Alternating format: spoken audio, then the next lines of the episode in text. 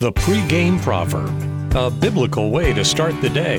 Here's John Rayner. Got a nice psalm today that we can actually arm and protect ourselves with and lean upon whenever we find ourselves in dangerous territory.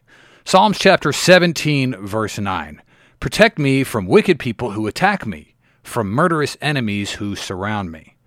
So, David likely wrote this song when David was being hunted by his enemies, which happened multiple times in his life. Saul was chasing after him, and then later on, David's own son was trying to murder David in the way of a coup. So, David praying this psalm to God, and he is in enemy territory when he's saying this.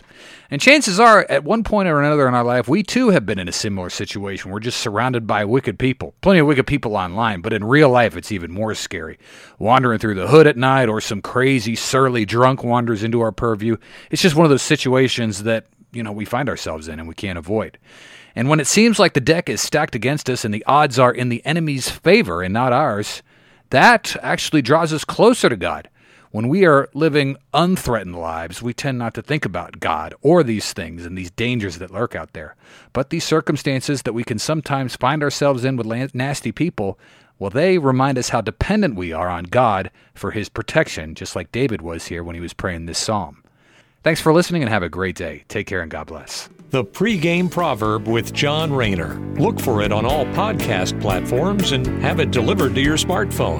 The pregame proverb, proud partners of The Bar, the Biblical and Reformed Podcast Network.